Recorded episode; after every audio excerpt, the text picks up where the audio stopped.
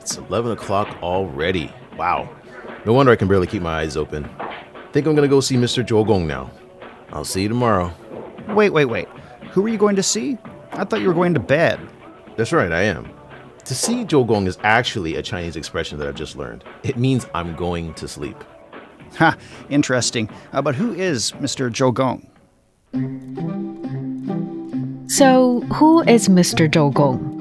Why does he have anything to do with falling asleep? Hold on. Here comes the answer with a thousand whys. I'm Huang Rui. So let's go straight to the point. Who is Zhou Gong? Zhou Gong literally means the Duke of Zhou. He was a member of the royal family of the early Zhou dynasty, also known as the Western Zhou dynasty. So, yeah, he was from about 3,000 years ago.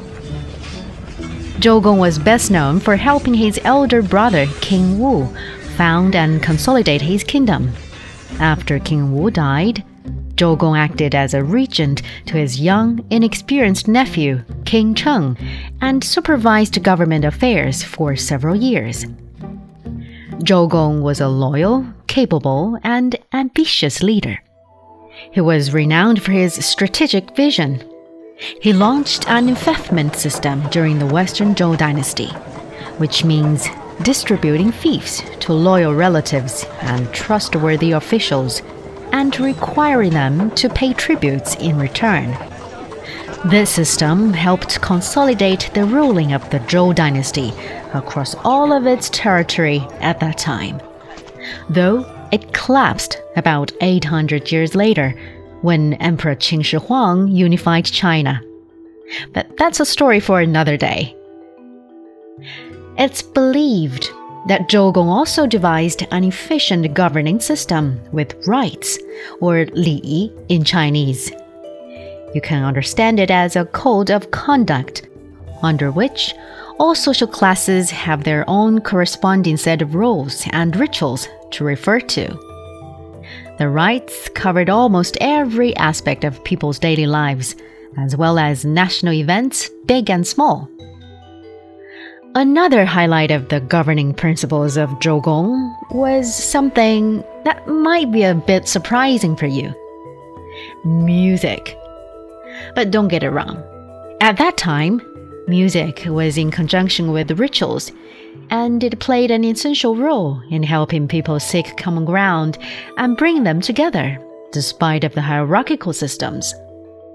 With all these strategies and practices, Zhou Gong helped build an administrative framework with solid and well organized political and social orders, which later served as a model during many Chinese dynasties.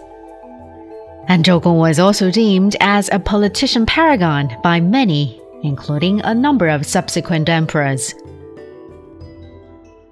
So now we know Zhou Gong is a well known political figure from ancient China and about his achievements. But still, how is he related to the act of sleeping? Let me share the rest of the story and you will see. Among Zhou Gong's admirers, there was a man you might have heard of before.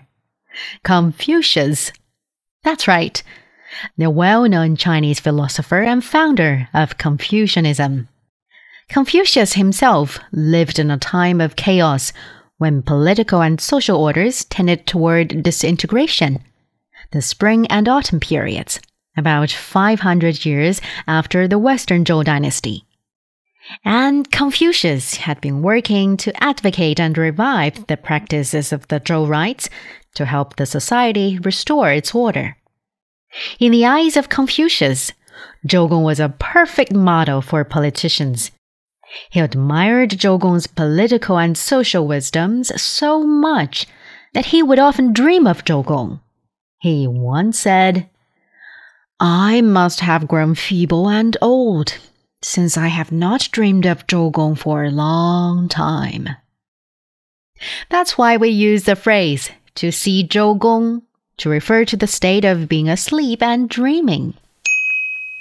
So, next time, if your friend tells you that he or she is about to go to see Zhou Gong, That's just another way of telling you good night. I'm about to hit the pillow. Goodbye, sweet dreams.